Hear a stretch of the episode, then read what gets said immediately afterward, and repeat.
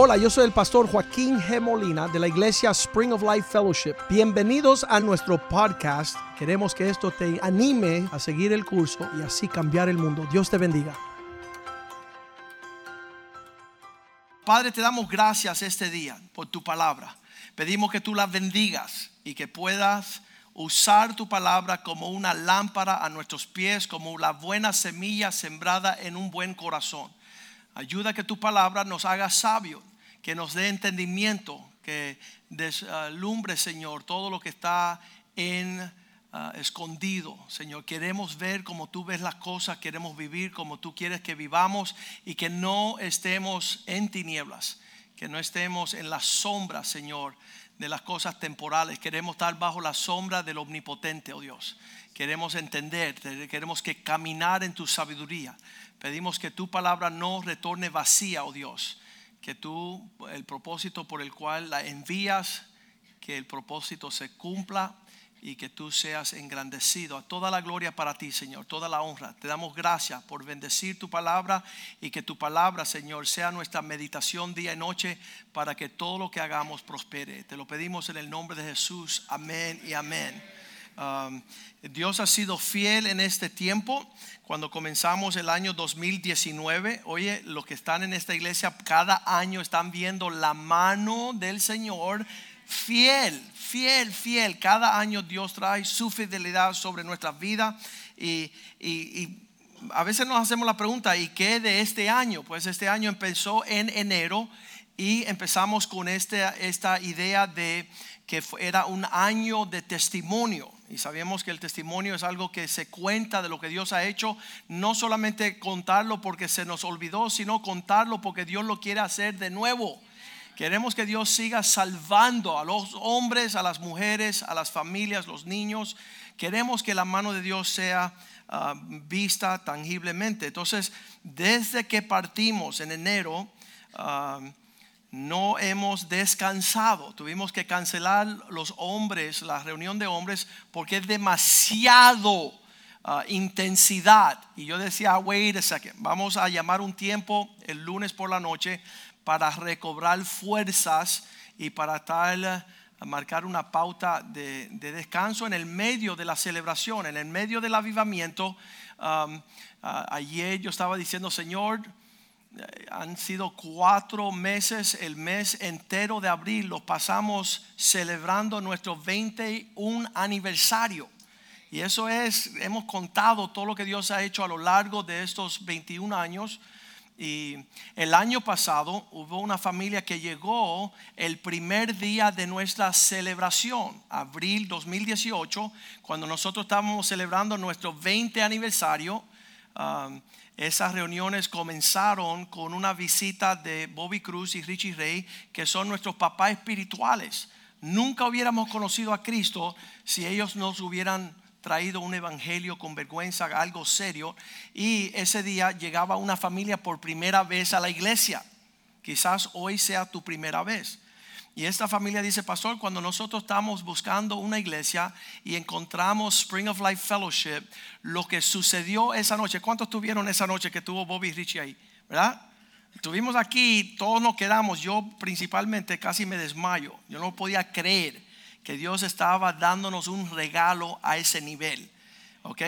Y entonces cuando esa familia llegó, dijo, justo llegamos el día que ustedes estaban celebrando los 20 aniversarios y, esa noche fue inolvidable. Cuando ellos se fueron a la casa después de nuestra reunión, ellos seguían regocijándonos. Señor nos dio una iglesia que queremos, una iglesia conforme a nuestra búsqueda. Y el niño, el joven de la casa, uno de sus hijos, ah, ellos tienen tres varones y una niña, el niño decía, papá, estoy lleno del Espíritu Santo, estoy lleno de la presencia de Dios. Y así como que no podía dejar de lo que él se llevó a su casa, de lo que sucedió esa noche. Entonces pasa un año entero y este año llega y este niño es un, niño, él dice, papá y mamá, acuérdense lo que dice el pastor, hay que celebrar. Y hoy hace un año que conocimos nuestra iglesia a comprar un key y vamos a celebrar en casa de nuevo. Entonces, ¿qué corazón más precioso que las personas que tienen ese esa conexión lo siguen celebrando. Y hay personas que ya quieren que esta iglesia deje de existir. Porque es un recordatorio continuamente del llamado de Dios. Amén. Y, realmente ah, llegando a esta época de celebración y, no nos... Vaya, yo digo que el, el, día debe de tener 48 horas porque no nos da el tiempo de seguir celebrando. Y, yo me acuesto súper tarde, me levanto súper temprano y todavía la expectativa que Dios va a hacer hoy. Así, ¡ah! ¡Qué, qué, qué grandeza! Y, en todo el medio de esta celebración que no nos acaba, porque Proverbios 15:15 15 dice que el que tiene corazón contento tiene una fiesta continua. Hay personas que no celebran nada no tienen nada que celebrar. Pero dice, todos los días del afligido son difíciles, mas el que tiene un corazón contento tiene un banquete continuo. Y la gente no nos entiende porque ellos quieren, ellos quieren ah, eh, deprimirse y estar triste y tú no entiendes lo amargado que es mi vida. Y, es bien, hay personas que viven una tristeza continua. Pero en la presencia de Dios hay un placer continuo, hay una paz Ah, perpetua. En, lo que vienen las personas a mi oficina y están pasando tragedias de familia, de matrimonio, de finanzas, yo le digo, ¿sabes qué? Lo único que tienen que hacer es levantar el peso y vengan a la presencia de Dios. Si esto fuera una iglesia cristiana, ustedes entenderían lo que yo digo. Yo sé que hay problema y polémica, pero en la presencia de Dios hay un gozo perpetuo. Y entonces ahí dice Santiago, estar gozosos en el medio de la prueba. Y eso solamente se puede hacer cuando uno entienda esta realidad. Entonces, en el medio de la celebración, el canto, la danza, yo digo, espérese un segundo, vamos a dar una advertencia súper seria.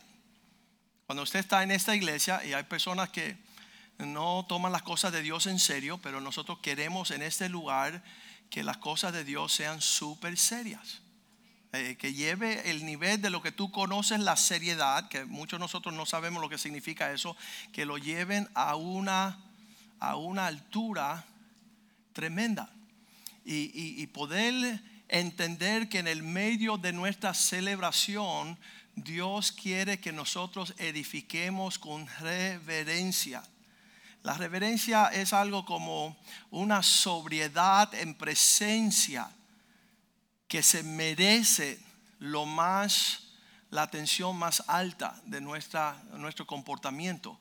Ah, vamos a comenzar en 2 de Samuel 6, versículo 5. Es una época de celebración hay una danza, hay música, hay un pueblo alegre, están animados. Yo no sé, y lo hemos dicho el, domingo de Ramos aquí, dijimos, ¿qué es lo que tú has podido celebrar con una expresión alta? ¿Qué es eso? ¿Qué es lo que tú celebras? Muchas personas dicen, no, cuando yo me gane la loto te voy a explicar. ¿verdad? Porque eso es su anhelo. El día que ganen algo, ahí van a, a, danzar y todo eso. Pero, ¿sabes? No aprendimos de nuestros padres cómo celebrar estaba hablando con un señor y él decía que el, día triste de él era cuando el papá iba a, lo que era el... Ah, había una comunidad, ¿cómo le dicen? Un country club. ¿Verdad? Una comunidad privada donde ellos tienen deporte y todo eso. Y él se iba allá y se emborrachaba el papá y el dueño de la cantina de allí, de, esa comunidad privada, llama y dice, ven a recoger tu papá que está aquí de nuevo por el piso. Y este hijo tenía que seguir. Entonces el papá supuestamente era cristiano. Y él decía, yo no quiero ser cristiano como mi papá. De hecho, es el, que fundó la marca Nike, Phil Knight. Él es el que inventó el zapato ese que muchas personas usan. Um, él dice, la cristiandad de mi papá era que me llamaban del centro comunitario donde él iba a estar con sus amigos, se emborrachaba, se caía en el piso y ese es el papá que yo conocí. La borrachera era su final. Entonces, como no sabemos celebrar, aquí en esta época dice que David, y digan conmigo, toda la casa de Israel danzaba. Eso es fiesta. Hay un dicho cubano que dice, nadie me quita lo bailado. Ok, Él estaba. Estaba danzando, celebración, música alegre delante del Señor con toda clase de instrumentos. Todos los instrumentos habido y por haber estaban presentes de madera, estaban las arpas, los salterios, los panderos, la flauta, toda la orquesta. Y en el medio de esta celebración, y podemos decir que nosotros llevamos cuatro meses y medio celebrando altos niveles, no sé qué droga le han hecho a ustedes, qué, es lo que está sobre nosotros, pero ¿sabes qué? Estamos a altos niveles. En el medio de esta danza, y de esta celebración. ¿Qué estaban celebrando? Versículo 1 dice que David estaban trayendo la arca del pacto. Versículo 1 dice que David volvió a reunir a todos los escogidos, los hombres, líderes, 30 mil hombres. ¿Qué haríamos nosotros con 30 mil hombres serios? Cambiando el mundo en, orden de traer el arca del pacto, aquí versículo 2, ellos traían, ah, se levantó David y partió de un lugar todo el pueblo que tenía con él para hacer pasar de allí el arca de Dios. Diga conmigo, arca de Dios. Este mueble ah, era que representaba la presencia del Señor, sobre la cual era invocado el nombre de Dios. Ellos iban a buscar el consejo de Dios sobre este mueble, este eh, arca del pacto, para ah, que morara entre los querubines, el que mora entre los querubines. Ellos lo querían traer a Jerusalén. Versículo 3 dice que ellos en ese momento pusieron el arca de Dios, diga conmigo, sobre carro nuevo. ¿Sabes? Esta es la crisis. Nosotros queremos servir a Dios en una forma nueva. Nosotros queremos tener nuestros propios standards. Nosotros vamos a decirle ahora a Dios cómo nosotros queremos acercarnos a su presencia. Y no va, no va. Ellos traían un carro nuevo y llevaron este de la casa de Abinadab que estaba en el collado con el arca de Dios allí, iba delante de la arca. Versículo 5 están celebrando, versículo 6 después de la fiesta, cuando llegaron a la era de Nacón, una área, Usa, diga conmigo, Usa, eso es un hombre, Usa extendió su mano, ¿verdad? Versículo 6 se están apurando ahí atrás. Extendió su mano para tocar el arca de Dios para sostener, la sostuvo, porque los bueyes tropezaban. Esto que traía el arca de pacto ya iba sobre un carro nuevo y dos bueyes jalándole. Y cuando dio un bache, empezó a caerse el mueble y él puso la mano y cuando tropezaban estos bueyes, versículo 7 dice que Dios, el furor de Dios se encendió contra Usa. No estamos acostumbrados de esto. Nosotros no entendemos los juicios de Dios. Nosotros no entendemos en un momento de celebración, de, yo lo voy a decir, de familiaridad, de comodidad ya tú eres un cristiano, ya llevas un tiempo, ya te bautizaste, ahora tú vas a ser, um, voy a ver cómo yo meto mi relajo en Dios. ¿Sabes lo que no te permite meter tu relajo en Dios? la ira de Dios, el juicio de Dios. Mira, a veces las personas llegan a mi oficina pastor, ¿te enteraste que fulano? Le digo, mira, yo no me meto porque viene un gasnatón espiritual. Pero ¿qué? ¿quién va a meter la mano? ¿Quién va a hacer? ¿Quién va a rectificar? Dios. Hay personas que no creen que Dios es celoso de su pueblo y de su obra.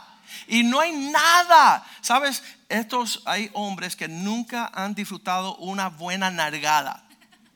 Hay hombres que no saben lo que es eso. ¿Qué, significa eso? Mira, el fulano que está aquí jugaba, se entretenía y de repente un rayo láser aquí atrás que me enderezaba en un instante y te mandaba una electricidad del pelo acá que no tengo ya hasta el cascañal. ¿Sabes qué?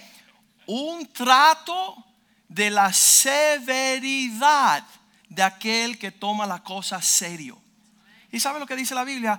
El hijo que no ha disfrutado la disciplina de un padre es un ilegítimo bastardo y es una maldición. Hay personas que dicen, ay, a mi hijo yo no creo en eso. Mira, tú vas a criar un monstruo. Y ni lo sabía. Y, si no entiendes eso, habla con el pastor Jules. Él le va a explicar a luz de detalle. Porque él ha enseñado. Él dice, la persona que no recibe disciplina es un anormal. Un, un monstruo de apetitos personales. ¿Por qué? Porque nadie ha metido una buena nargada. Y, ahí sufre la esposa, sufre los hijos, la finanza, los negocios. El hombre sin disciplina es una maldición a la tierra. Este hombre está ahí y recibe, diga conmigo, el furor. Entonces la gente dice, ay pastor, pero eso es el Viejo Testamento. Ya Dios cambió. Ya Dios no es el mismo. Dios mío, mira. Um, encendió contra Usan.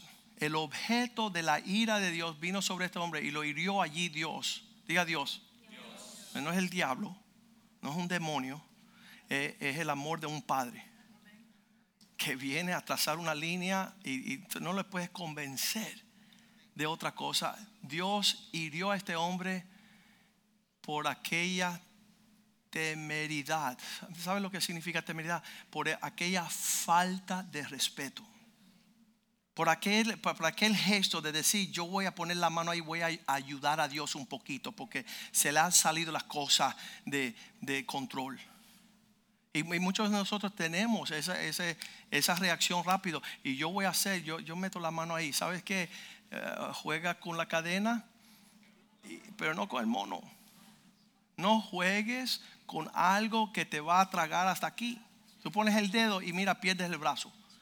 Y la persona no conoce este lado de Dios um, por aquella falta de respeto y cayó allí muerto junto a la arca de Dios. ¿Qué sucede cuando algo, alguien en el medio de la celebración, donde todo está yendo liviano, donde todo es un ánimo, ¡fum! cae fulano muerto? Y la pregunta es, Dios, ¿por qué si nosotros estamos en algo bueno y, estamos en la iglesia y estamos buscando a Dios, ¿por qué tú vienes tan severo? Y dice que David, versículo 8, se entristeció. Se entristeció y, unas versiones dice que se puso iracundo, se molestó de gran manera. Se puso triste y enojado por haber herido Jehová a Usa. Dios, ¿por qué tú tocaste? ¿Sabes? Eh, en los 21 años que hemos estado aquí, hemos, hemos visto la gloria del Señor, hemos visto algo, una parte de Dios que, que estamos soñando, pero hemos visto caer muerto. Hemos visto personas que de un momento a otro, por ser liviano, por ser falta de respeto, ser confianzudo, tener familiaridad, ya no están aquí. Y cuando uno le hace la pregunta, ¿y por qué te fuiste? No fui yo, Dios me fue. Yo no me fui, Dios me sacó de ahí porque no estaba tomando las cosas de Dios en serio. Y lo, nos han dicho muchos. Um, y fue llamado a aquel lugar, el lugar donde murió a, Usa hasta el día de hoy. Versículo 8, no solamente, versículo 9, no solamente David se puso triste y enojado por lo que sucedió, sino que le, le dio temor.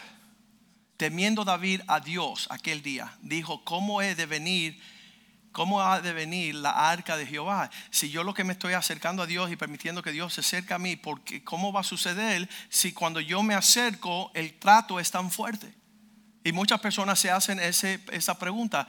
Ellos quieren, ah, no sé si tú lo has escuchado, yo creo en Dios, pero a mí... Yo digo, oye, ven acá, Frank Sinatra, ¿dónde sacaste tú esa locura? A mi manera está tostado. Yo creo en Dios. Ven, acá y tú a tu manera. Explícamelo. No puedo tener tres esposas, no tengo que cuidar a mi esposa. Um, pudimos hablar con un joven esta semana y él dijo estas palabras. Él dijo, um, quiero una esposa que sea como mi mamá. Y yo le digo, Dios mío. No, no puede ser como tu mamá, mister. Ya tú tuviste mamá. Ahora tres porque seas esposo y tenga una esposa. Y todas las mujeres dicen, amén. ¿Cómo he de acercarme para poder tener una conexión ah, con Dios cuando Él es tan severo? Porque Dios tiene un lado que, casi como que no me agrada? Versículo 10, Él no solamente se hirió, se, se puso triste, se enojó, temió, sino de manera que David no quiso traer para sí la arca. Si Dios se trata con lo serio, entonces que no se trate conmigo. Si Dios lo que quiere es un, una relación con reglas, con actitudes, con uh, linderos, con instrucción, con, mandamientos, eso no es mi Dios, porque, escucha eso, mi Dios no mandaría a nadie al infierno. Lo he escuchado miles de veces. Yo creo en Dios a mi manera y mi Dios no es un Dios de juicio. Mi Dios no es un Dios que viene a disciplinar. Dice que el que Dios toma por hijo lo disciplina. Y conocer esta disciplina y esta dice uh, que nosotros conociendo, 2 Corintios 5, 11 dice, conociendo el terror, Nuevo Testamento, para aquellos que les gusta el Nuevo Testamento. 2 Corintios 5, 11, conociendo pues el temor del Señor. Ah, otro versículo dice, el terror del Señor. Persuadimos a los hombres. Ah, no hay nada más lindo que decir, ¿sabes qué? Tú puedes hacer lo que tú quieras. Dios en su fidelidad, porque esto es lo que yo sé. Eh, Jonás dice que se enojó con Dios, Dios quiere que yo vaya a Nínive, yo me voy para acá, pum, y empieza a caminar, ¿sabes? En la fidelidad de Dios vienen los tiempos el contraviento y un pez grande Dios preparó para tragarse a Jonás. Entonces hay algunas personas que necesitan ser tragados. Yo creo en esa doctrina del el, eh, no traga monedas, sino traga eh, rebeldes. Dios te traga ahí en las tripas. Gracias a Dios que él se convirtió antes de salir por la parte de atrás, ¿no? Dios lo vomitó. Pero si él hubiera seguido en su falta de arrepentimiento, hubiera salido por la parte de atrás con el estiércol. Pero Dios lo mantuvo en las tripas ah, y lo vomitó para que él obedeciera. Yo no sé lo que es esa experiencia, ni quiero saber. No quiero, no quiero aprender de esa forma. Entonces, conociendo la ira del Señor, también lo dice en Romanos 5:11, es, es, no, perdón, 11:22. Um, en el Nuevo Testamento, el Pablo que está escribiendo a los romanos dice, ¿sabes qué? Conociendo pues Romanos 11, 22. Mira pues la bondad, las cosas buenas del Señor y la severidad de Dios. Tú siendo cristiano, tú tienes que tener un balance. Tú sabes que Dios es un Padre bueno y te da caramelo, te da, pero tú sabes que es un Padre bueno y te da un cintarazo, te da una nargada, te da una disciplina, te corrige, ¿verdad? Y entonces todos hemos sido partícipes de esos tratos del Señor. La severidad ciertamente para los que, ah, los que cayeron las personas que están torpemente ah, caminando lejos de Dios, ellos van a conocer la severidad. Pero la bondad para contigo. Ah, la historia de mi mejor amigo que estuve orando por él por 30 años en una calamidad y una tragedia familiar, perdió su hijo más grande, el mayor. Y él me dice, Joaquín, ¿sabes qué? Para lo que otras personas piensan que Dios no es un Dios bueno, para mí lo único que me hubiera hecho venir a Cristo es la pérdida de mi hijo. Muchas veces no entendemos que la severidad es la bondad del Señor. Um, y entonces si aquellos permanecen, uh, la bondad para consigo, si permaneces en esa bondad, si tú te mantienes en el lado bueno de Dios, te va súper bien. Pues de otra manera tú también serás cortado. Dios te va a, desechar. Es una cosa bien tremenda que nos cuidemos de eso. ¿Qué es lo que dice la palabra de Dios en cuanto a Éxodo 25, versículo 13? antes de que sucedió lo que le sucedió a Usa, Dios le había hablado ya a su pueblo. Esta es la forma que han de llevar la arca del pacto. Harás unas varas de madera de acacia, las cuales va a cubrir con oro. Versículo 14. Estas, esta madera vas a meter las varas por los anillos a los cuatro lados del mueble de la arca para llevar la arca con ustedes. No es un nuevo carrito, mi hermano no es un invento que sacaste anoche de la oreja. Es la palabra de Dios que te muestra cómo has de conducirte, cómo has de edificar tu vida. No, no quieras edificar usando saliva. ¿Han escuchado ese término? Lo pegué con saliva. Oye, mister, esto no es de saliva. Esto es que Dios tenga misericordia de ti para que lo que se cemente y para lo que está supuesto agarrar bien, no lo que Dios une, que no lo separe el hombre. Que tú no inventes con tu vida espiritual había instrucción específica, versículo 15, de la forma de matar, meter las varas y quedarán estas varas en los anillos y no se quitarán de allí. Sí, pero es más cómodo llevarlo en un carrito y que lo jale unos bueyes. Yo sé que tú tienes una idea cómo mejorar lo que Dios va a hacer, pero Dios le gusta mandar. ¿Cuántos saben? Y dicen amén. Dios es el capitán de los ejércitos. Él no es sargento, no es teniente. Él va delante de su ejército y él con voz de mando, no de sugerencia. Él está diciendo cómo, cuándo, dónde y quién. Tú no tienes que decir nada, solo amén. Yo te voy a dar todas las instrucciones para edificar bien. En esta semana estaban um, hablando de un puente que se hizo acá cerca en la Universidad de, FIU, uh, la Universidad Internacional de la Florida estaban edificando un puente y cayó encima de seis personas y los mató. Quedaron como tostones allá abajo. Y entonces le dieron a esa familia 42 millones de dólares por la pérdida de sus seres amados. Entonces ah, yo digo, mira, un poco antes que cayese ese puente, estaban celebrando que habían terminado el puente. Y lo único que quedaba era unas cositas que tenían que poner para que no se cayera el puente. Solamente una cosita. Se tiraron fotos, bailaron, cantaron y dijeron, mira lo que hemos hecho, qué bien. Pero llegó el día y la hora donde colapsó. Y el propósito de esta predica es que tú sepas que estamos en fiesta, estamos en celebración, pero yo pido que el Espíritu Santo te dé reverencia para que edifique con vergüenza que no dejes de pasar por alto lo que Dios quiere de ti como, como puede. Hay una foto aquí de una casa que fue la única casa en la región, aquí en Texas, que guardó las regulaciones del arquitecto y el contratista. Cuando vino el huracán, la única casa que permaneció era esta. Todo a lo largo de toda esa región quedó devastado. Y vas a ver que las personas que juegan con su vida cristiana y edifican a modo de saliva. Ah, eso están exagerando un poco ahí en la iglesia. Yo creo, yo voy a menguar un poquito porque es demasiado. Mira, me falta el aire.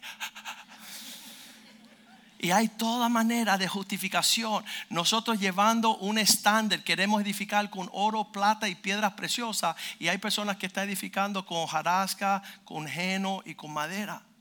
Y cuando viene el fuego y viene el diluvio y vienen las huracanes, dice que no permanecen. Y tristemente queda devastado y solamente que aquellos que edificaron bien. De esta forma, Éxodo 25, versículo 15, versículo 16, pondrá la arca del pacto que yo les doy sobre estamos en el, capítulo 25 de Éxodos, versículo 22 ah, ahora. ¿Por qué Dios estaba tan insistente para que ellos hicieran las cosas bien? Porque dice, allí me declararé a ti. Como yo estoy hablando contigo, es algo serio, no es algo que tú tomas a lo ligero, no es algo, tú no estás ah, hablando con ah, el carnicero, ni, el, el, que está en el vecindario, tu vecino, estás hablando con Dios. Y voy a declararte, a hablar contigo sobre esta, este lugar de entre de los dos querubines que están sobre el arca del testimonio. Todo lo que yo te mandaré para el pueblo de, Dios, para los hijos de Israel. ¿Qué es la sobriedad que tú llevas a lo que Dios está hablando a tu vida? Le estás dando esa misma seriedad. ¿Sabes qué hizo una pareja aquí en la iglesia? A lo largo de 15 años, cada vez que venía una palabra de Dios, los padres le decían a los hijos, no, no, pero ese es el pastor que está exagerando, eso no aplica a nosotros. Ese es el pastor que él es muy radical, no hay que ser tan radical. Y entonces cada vez que venía la palabra, la instrucción, la amonestación, la exhortación, ellos le quitaban la presión de los sobrios. A lo largo de 15 años, sus hijos, cuando ya llegaron a ser 20, 25 años, yo trato de hablar con ellos y me dan cero valor en su vida. Pues sus padres le enseñaron, el pastor es un exagerado, no hay que escucharlo, él vive en este, este mundo de, de una burbuja. Ellos tienen todo tipo de descripciones para faltarle respeto a Dios. Son muy confianzudos. Ya los hijos, 25 años, no le hacen caso a nadie. A nadie ellos escuchan. Entonces, en esta situación que Dios está eh, diciendo, edifiquen bien, edifiquen para que sea mi palabra ante ustedes. Hebreos 12, 28 dice, ya que estamos recibiendo un reino inconmovible. ¿Qué significa? No importa que hay terremoto, que haya huracán, que haya vientos, que haya fuegos, que haya incendios, que haya tsunamis.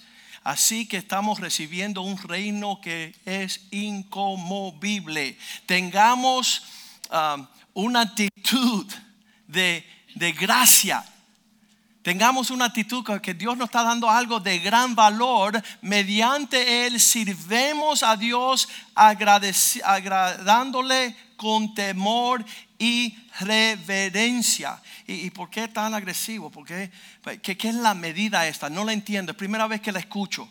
Estoy en una iglesia toda mi vida. Ayer me estaban contando el pelo. Dice, mira, este fulano es anciano de una iglesia, tiene su novia en Costa Rica. Y le digo, ¡ah! pero es el más que da a la iglesia y es uno de los fundadores. Y yo digo, Dios mío, ¿dónde están los cristianos? Se han perdido la sobriedad, han perdido la vergüenza, no tienen temor de Dios. Se están jactando en su maldad, están edificando con temor y reverencia, versículo 29, porque vuestro Dios es fuego consumidor. Es fuego consumidor. ¿Qué es eso? Pastor, explícame qué es eso. Eso es que tú puedas saber que Dios edifica bien. Cuando yo me gradué de abogado había un caso grande. Todas las casas de Country Walk, era un vecindario aquí, bien lindo, todas se habían caído. Y cuando fuimos a estudiar el por qué todas esas casas cayeron, porque el contratista cuando metía un clavo, el techo no le daba a la troza. Lo que agarra el techo es la troza. Si el clavo no agarra la troza, y está fuera. Cuando pasa el viento se lleva y es un vacuum clean, se lleva todo lo que está dentro de la casa. Y hay personas espiritualmente que edifican con saliva. No importa meter el clavo donde va, no importa estar pendiente, no están edificando bien. Y entonces es bien importante que nosotros digamos, Señor, queremos escuchar qué es lo que significa edificar bien. 1 Corintios 10, 13. Pablo dice, yo he sido un perito arquitecto. Primera de Corintios 3, capítulo 3, versículo 10. Dios me dio una gracia. Conforme a la gracia que Dios ha dispensado, que me ha sido dado yo como perito arquitecto, yo estoy siguiendo todo lo que es necesario para edificar una estructura que permanece. Puse un fundamento, Cristo, y otro edificará encima, pero cada uno mire cómo sobre edifica. Aquí no estamos hablando de salvación. Todos somos salvos por la sangre de Cristo. Todos somos cristianos. Ahora hay unos cristianos que edifican con lo más barato con lo más que no le cuesta, con el descuento 50%. No quiero pagar un precio heavy. No quiero que me cueste edificar espiritualmente. Quiero usar como eh, la historia de los tres cochinitos. Quiero solamente edificar con cosas ligeras para apresurar la obra y yo termino primero. Mira, a él le costó 20 años preparar, pero yo, yo lo hice rápido. Yo no tuve que esperar. Oscar y Isabel, antes de casarse, cinco años de obediencia. Pues me voy de la iglesia, porque ya el reloj biológico me está corriendo demasiado rápido. No, hagan las cosas que perduran para que perduren. Paguen el precio con lo más alto. Y, si vas a descontar y vas a faltar y vas a ser un, digan conmigo, dominguero ¿Qué es eso, caballero? ¿Qué dominguero? Es el cristianito que se viste solamente el domingo para ser cristiano. Y el resto de la semana es hijo del diablo. No está caminando en una vida que agrade a Dios. Yo como perito arquitecto puse un fundamento, otro viene a edificar encima, pero cada uno mire, oh, yo escuché a un pastor que dijo, y, y sabes qué, cuando viene la crisis y se te va volando todo, vete con ese pastor, hágame el favor. Porque quieren edificar mal y beneficiarse de lo que no sembraron. No puedes cosechar lo que no sembraste. No puedes edificar si no cuidaste con qué estabas edificando. Versículo 11. Nadie puede poner otro fundamento que no sea el que está puesto, Jesucristo. Sabemos, sin Cristo no se edifica nada. Cristo tiene que ser la piedra angular. Versículo 12. Después de Cristo, sobre este fundamento, cada uno va a decidir con qué edifica, con oro, con plata, con piedras preciosas, madera, ajeno y hojaraca. Qué pesado es tratar con una persona que quiere trabajar con un material fuerte. No, pero, pero es más fácil. Los jóvenes me dicen, si, si yo estudio una carrera así, me es más fácil. Le digo, es verdad. Pero si estudia una carrera así, va a ser más va a perdurar más. Vas a recibir más beneficio. El, precio que tú pagas es lo que vas a recibir. ¿Con qué estás edificando tu vida espiritual? Yo he estado en presencia del pastor José Mediero, fuimos a visitar una familia un día. Él me acompañó y entramos y hicimos toda una entrevista. Papá, que mamá, dime, los hijos, ¿qué? La suegra, dígame todo. Y le digo, oye, vamos a orar y salir corriendo que se nos va a caer encima esta estructura. Todo lo que está edificado aquí es, me encanta esta palabra puertorriqueña, chueco. no, existe, esa palabra no existe en cubano. Lo chueco. Estaba chueco. ¿Y sabes lo que sucede cuando tú entras a una estructura chueca? Lo que pasó con el puente este. Se cae. Esa mañana estaba una viejita manejando y atrás estaba una jovencita y decía, muévete, mm, apúrate. Y la viejita dijo, pasa, necia? Te doy el paso. Y cuando cayó el puente, le cayó encima a la joven. Ese día se fue de recompensa para la viejita. ¿Cuántos dicen amén? Dijo, pasa adelante tú. Y sufre la consecuencia de no tener paciencia. Yo le voy a dejar a todo el mundo que pase de ahora de adelante. Pasen, pasen, tengan el paso. Yo no voy apurado.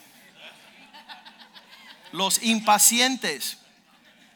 Cada vez que llego al aeropuerto y siempre hay algo con el avión, dice, tenemos que demorar el vuelo una hora porque tenemos... Y la gente se pone brava. Y yo, no, no, no, no, yo estoy feliz. Arreglen eso. Arreglen eso primero, no me voy a montar. Y demórense cuatro horas para que cuando nos montemos vamos bien. ¿Con qué están edificando? ¿Sabes que tú le pides un consejo a un ateo, a un incrédulo, bienaventurado el hombre que no anduvo en consejo de los malos? Ni se sentó con los escarnecedores, ni buscó eh, entre los pecadores andar. Eh, bienaventurado el hombre que, está meditando en la palabra de Dios. ¿Qué, ¿Qué, es lo que dice Dios de este asunto? Dice que Él va a prosperar en todo. hay personas que no soportan que tú les digas nada. Que no soportan, quieren saber lo rápido y lo ligero. Ay, pastor, finalmente encontré mi esposa. Sí. ¿Y qué pasa? Solo un problema. Está casada. Oye, imbécil. ¿Qué estás tratando de hacer? ¿Qué es lo que tú quieres? Y sabes que ya a esta altura me he vuelto un poco más suave. Imagínense los que eran los primeros días en esta iglesia. Ya esto es suavecito, lo cogieron masticado después de 21 años. Vienen a buscar consejo para que tú le digas lo que ellos quieren. Un día nos citaron. Dice, pastor, voy a dejar a mi esposa.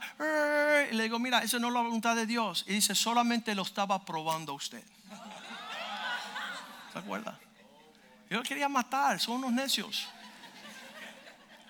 Vienen a gastarle la paciencia. ¿Sabes Dios? gracias doy por el Espíritu Santo y por la presencia de Dios que no, su misericordia es más grande que la mía.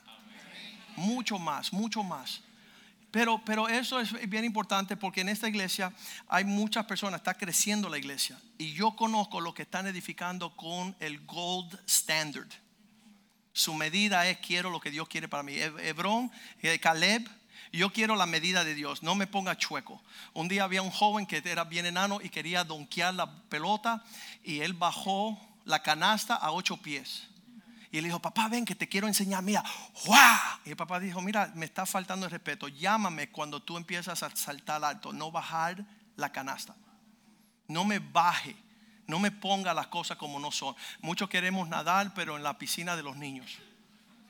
Y Dios no quiere que tú sigas como un gorila sentado de seis pies, 300 libras en dos pies de agua diciendo que tú eres un olímpico.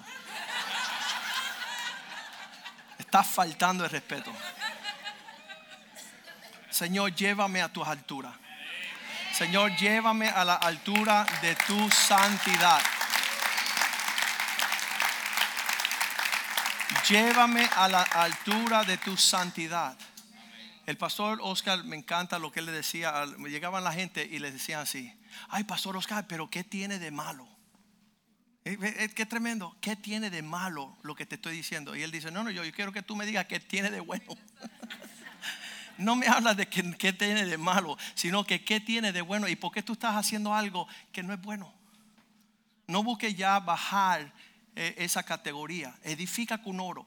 Pídele al Señor una excelencia de plata. ¿Por qué estas cosas? Porque cuando llega el fuego a una ciudad y ellos encienden una ciudad entera, lo único que permanece es el oro, la plata y las piedras preciosas todo lo demás se quema. Tú no quieres ser la víctima de todo lo quemado. Y lo dice aquí la palabra de Dios.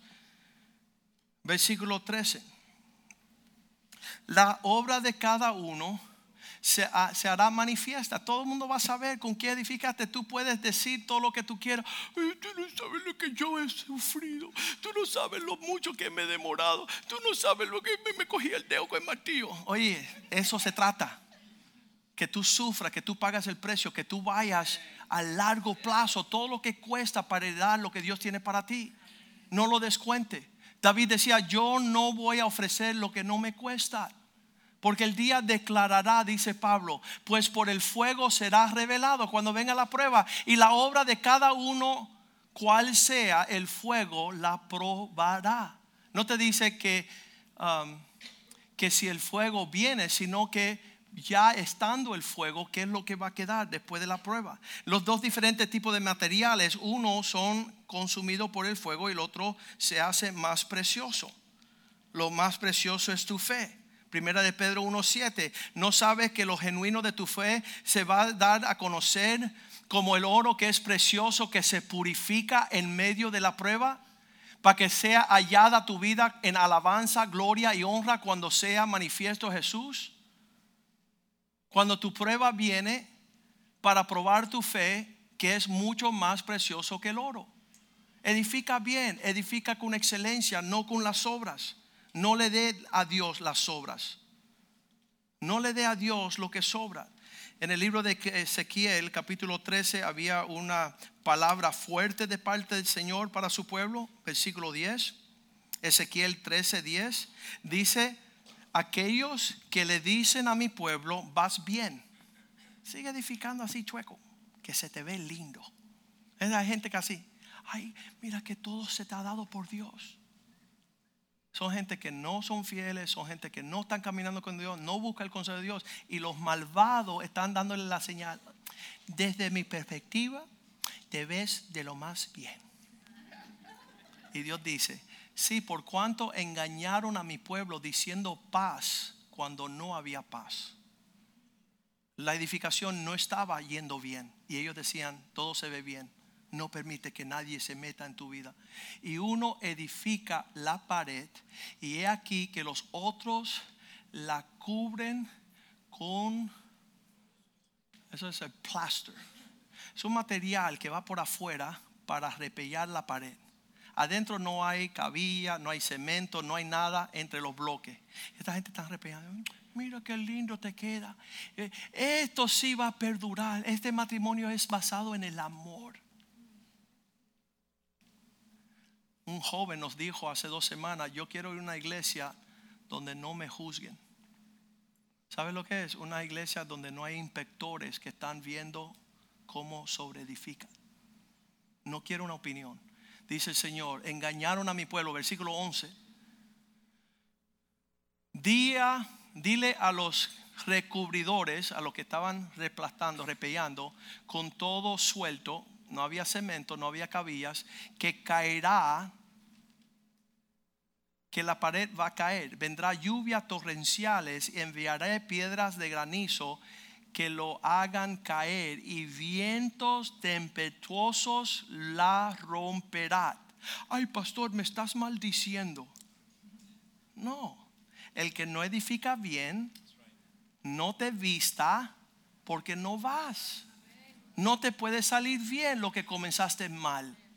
Ahí llegó una joven esta semana, ella y el esposo están teniendo problemas, y le digo, mira, como ustedes empezaron mal, empiecen bien en un futuro tú le tienes que pedir la mano de ella a mí. Y los dos, háganlo bien para que salgan bien. No hagan su propia cosa diciendo yo no le tengo que pedir permiso a nadie, yo hago lo que me da la gana, cuando me da la gana, como me da la gana, las veces que quiero. Y dice el Señor, cuando llegue los vientos y viene el granizo y viene la tempestad y la romperá. Versículo 12. Dios hablando de edificación. He aquí cuando la pared haya caído, no os dirán dónde está la embarradura con la que recubriste.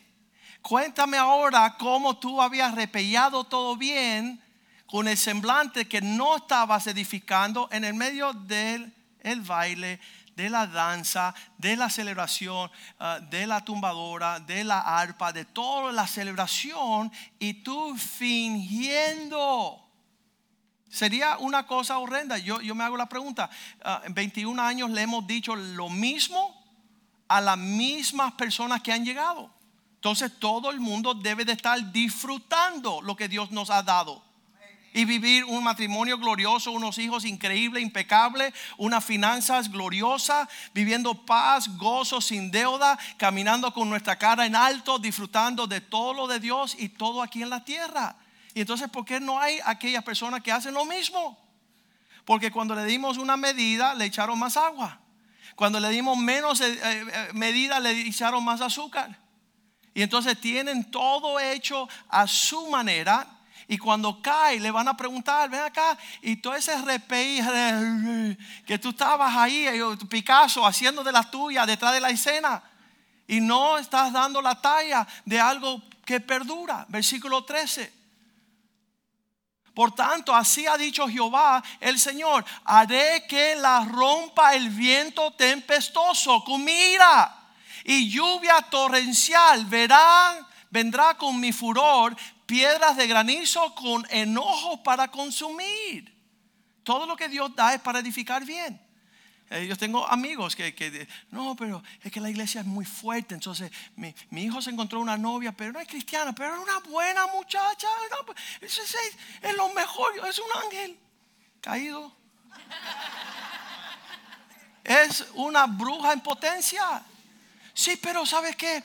Tan linda se parece así como la esposa de Billy Graham en una foto. Van repellando para hacer que todo cuadre según la maldad en su corazón.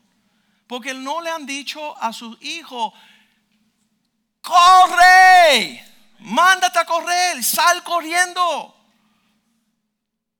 Versículo 14. Así desbarataré la pared que vosotros recubristeis con lodo suelto y la echaré a tierra y será descubierto su cimiento. Caerá y serás consumidos en medio de ella y la sabráis que yo soy Jehová. Tenemos que entender que Dios tiene un, una pasión para llenar la tierra de su gloria. Él no soporta lo chueco.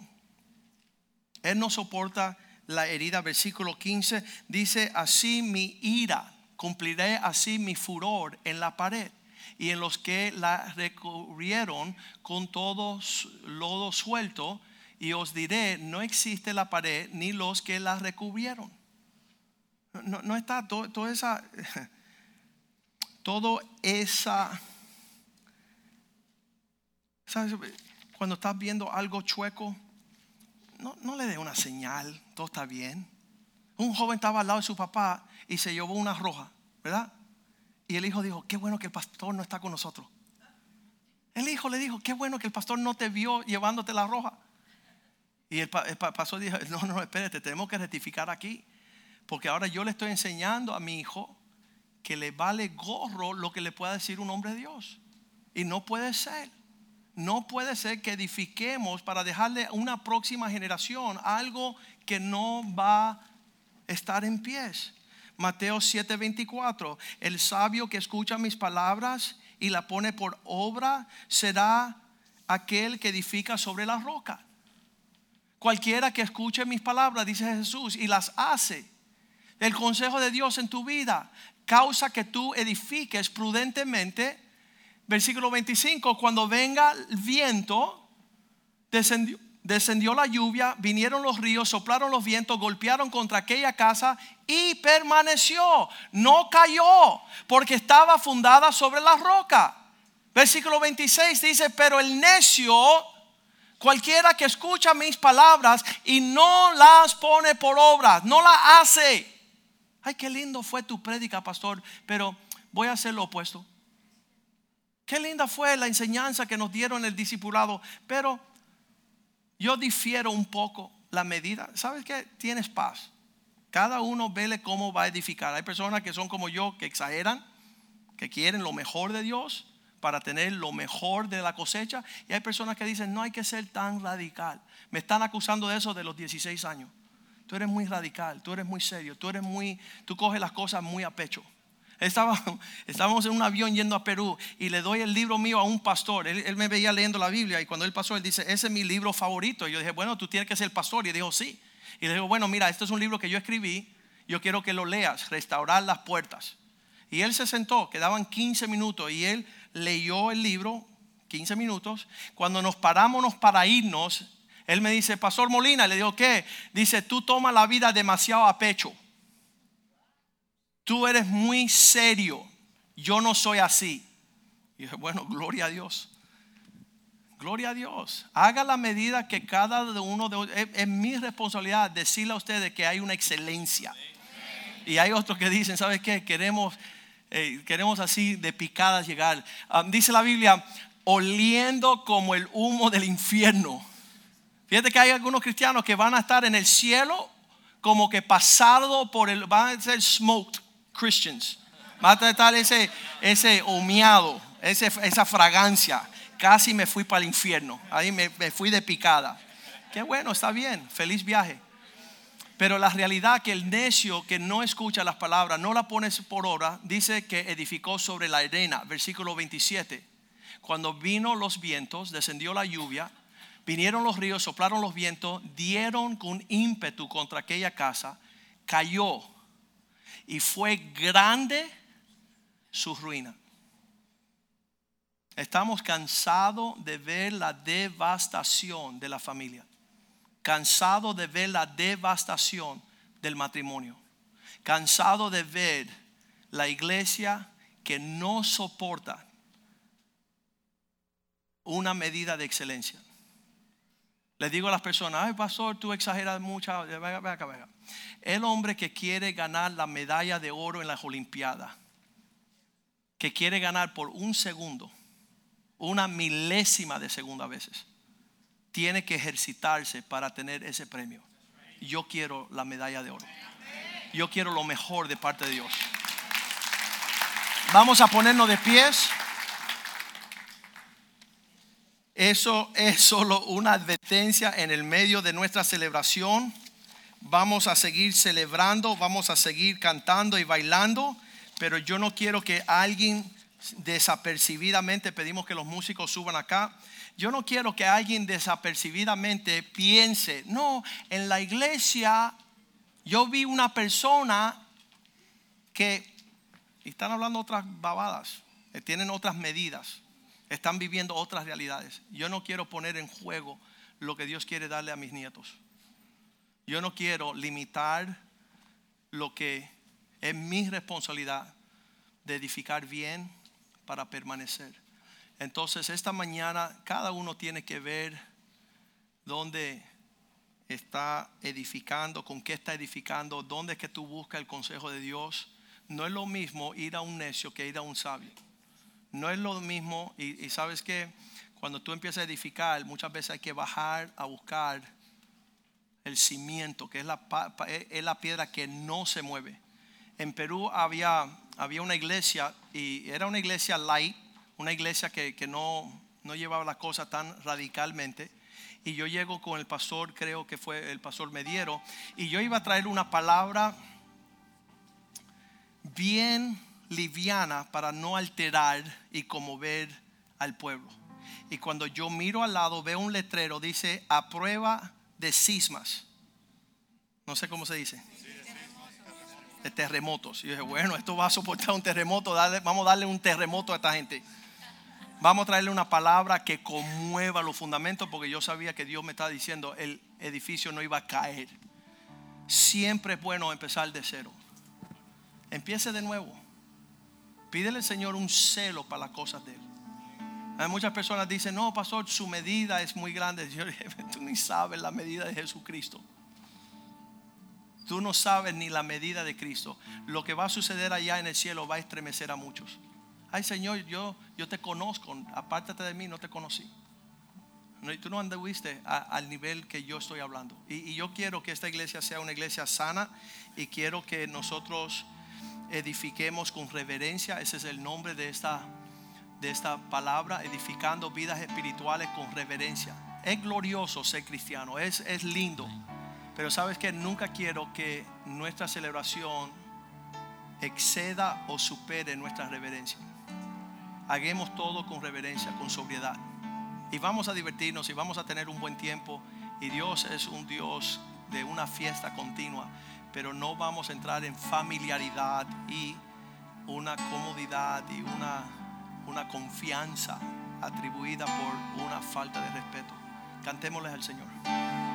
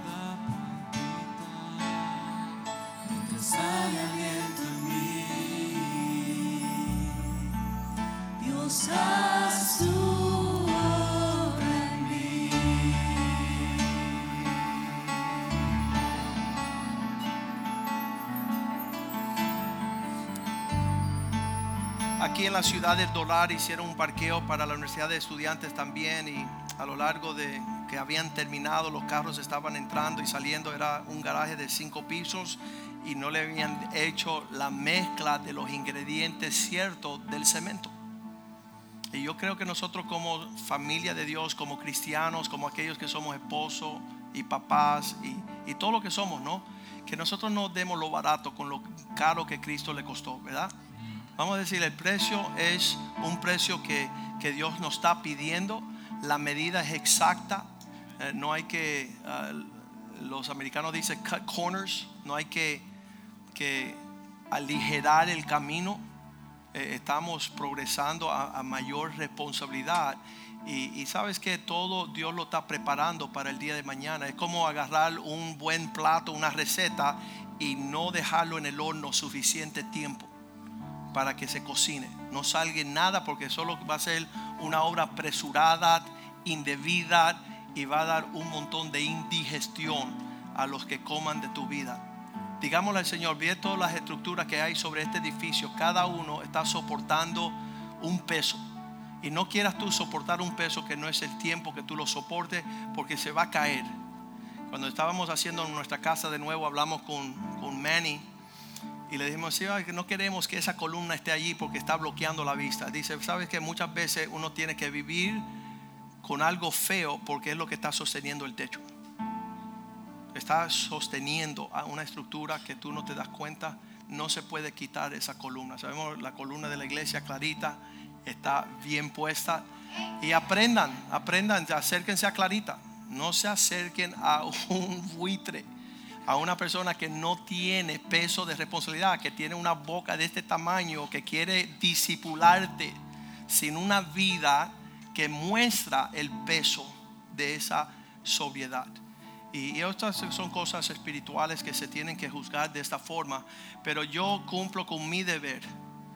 Y, somos grandes, somos un pueblo grande. Hay personas que están edificando bien y hay personas que están con toda la apariencia. Eh, solo lo que la gente ve, lo que me preocupa. Mira, preocúpate por lo que la gente no ve. Lleva el Espíritu Santo allí, lleva a Dios ahí, lleva la mano de Dios para que la medida tuya sea de Dios y no de los hombres. Padre, gracias por esta palabra. En el medio de nuestra celebración, tú has sido fiel con esta casa. Queremos edificar nuestra vida espiritual con reverencia. Enséñanos lo que significa eso. Enséñanos lo que es respetarte y andar en sobriedad y hacer las cosas como tú mandas. Cúbrenos con la sangre de Cristo. Lávanos, límpianos, perdónanos, Señor causa que nosotros tengamos una actitud que no es chusma, que no es falta de respeto, que no es confianzú. En tu presencia que guardemos nuestros pies y nuestra boca, nuestras palabras, nuestras actitudes, nuestros hechos. No queremos sufrir pérdida ni penalidad.